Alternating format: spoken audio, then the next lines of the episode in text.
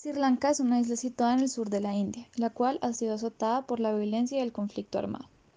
Las raíces del conflicto se rastrean desde la colonia. Sri Lanka era una colonia inglesa llamada Celian. El grupo étnico mayoritario, con un 74%, ha sido el singalés, con religión budista, y un grupo minoritario, con el 18%, llamado los tamiles, de religión hinduista. Durante la colonia inglesa, la minoría tamil gozaba con diferentes privilegios sociales y económicos.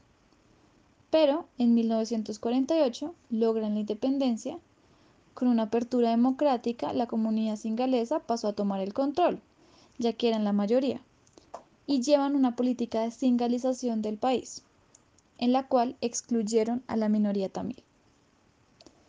Fueron varios actos con la comunidad singalesa excluida a los tamiles. El primero fue que le negaron la ciudadanía a los tamiles llegados de la India en las décadas anteriores, dejando sin fuerza de voto a los tamiles.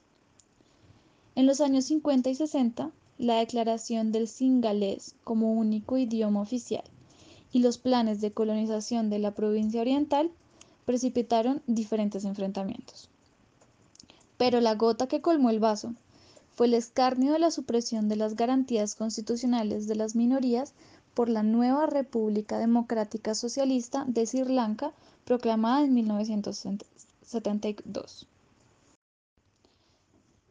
Frente a esta exclusión, los diferentes partidos tamiles se organizaron en el Frente Unido de la Liberación en 1976. En estos partidos, unos más radicales que otros, nacen los Tigres Tamiles de la, de la Liberación, quienes se organizaron como una guerrilla. Empezaron a actuar como tal. Su objetivo era la creación de un Estado independiente tamil en las zonas de las cuales estuvieron históricamente. Desde ese momento empezaron enfrentamientos de este grupo guerrillero tamil hinduista con el gobierno sengalés budista. La escalada del conflicto tuvo su punto más alto en 1983, en donde los tigres tamiles asesinaron a 13 soldados del ejército. Desde ese momento empezó una persecución hacia los tamiles.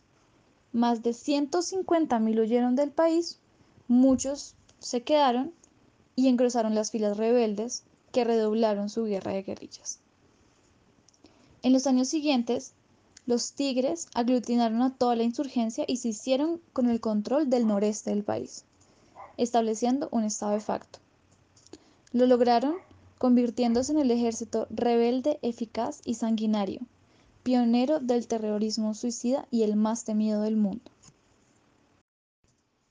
Bajo el liderazgo de Prabhakaran, un líder estratega sin escrúpulos, los tigres exhibieron una táctica militar superior a la del ejército sengalés. También organizaron una red de exiliados tamiles en India, Reino Unido y Canadá que les proveyó de financiación y apoyo logístico, además de traficar con armas para conseguir más fondos. La fiereza del conflicto aumentó en los 80 y los 90. Su repertorio de violencia más utilizado eran los atentados suicidas, que causaron cientos de víctimas militares y civiles, y los atropellos de ambos bandos, una emigración vacía y el desplazamiento de 200.000 personas. Alarmada por fin, la comunidad internacional movió la ficha para que las partes se sentaran a negociar. En 1988, con la mediación de India, se acordó un alto al fuego y el despliegue de una fuerza de paz. Pero la presencia de los soldados indios no convenció ni a la mayoría singalesa ni a los tigres tamiles, que acabaron luchando contra ellos.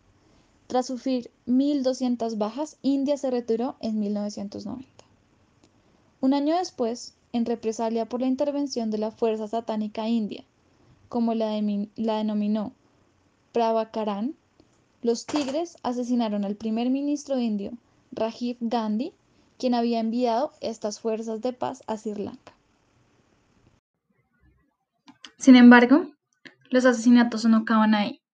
Para 1993, los tigres tamiles asesinan al presidente de Sri Lanka, Ranasigne Premadasa. Estos dos asesinatos les hizo perder apoyo. Sin embargo, Pese a las críticas y la indignación, los tigres no renunciaron a sus repertorios violentos. El conflicto prosiguió con intensidad dispar hasta que alcanzó un punto muerto y se negoció un precario alto el fuego en 2001. Este pacto dio lugar a unas negociaciones de paz auspiciadas y facilitadas por Noruega. Tuvo seis rondas de negociaciones, pero se estanca durante varios años. En 2005, Rajapaksa gana las elecciones presidenciales, con la promesa de aplastar a los tigres. Una vez en el poder, emprendió una campaña implacable con la que derrotó a los tigres en numerosos choques y liberó una ciudad tras otra. En enero de 2009, el avance permitió una rápida ofensiva final en pleno feudo tamil. Prabhakaran fue incapaz de repeler el ataque. Le dieron de baja en un bombardeo aéreo en marzo. Los tigres, decapitados, diezmados y aislados, se rindieron dos meses después, luego que los acorralaron en supuestas zonas neutrales que acabaron con ellos y con la población civil que se refugiaba en esta zona del país. La ofensiva final dejó un panorama desolador. El balance de 9.000 víctimas ofrecido por el gobierno carece de credibilidad internacional. Grupos de derechos humanos manejan cifras que van entre los 20.000 y los 75.000 muertos. Según la ONU, serían alrededor de 40.000. La dificultad para calcular el número exacto se debe a que Colombo, la capital, prohibió la entrada a los periodistas y a la mayor parte de organizaciones que hacían presencia en la zona de guerra. En todo caso, al drama de los caídos se suma el de centenares de miles de tamiles hacinados en campos de refugiados fuera del país, donde la paz parece una realidad bastante lejana.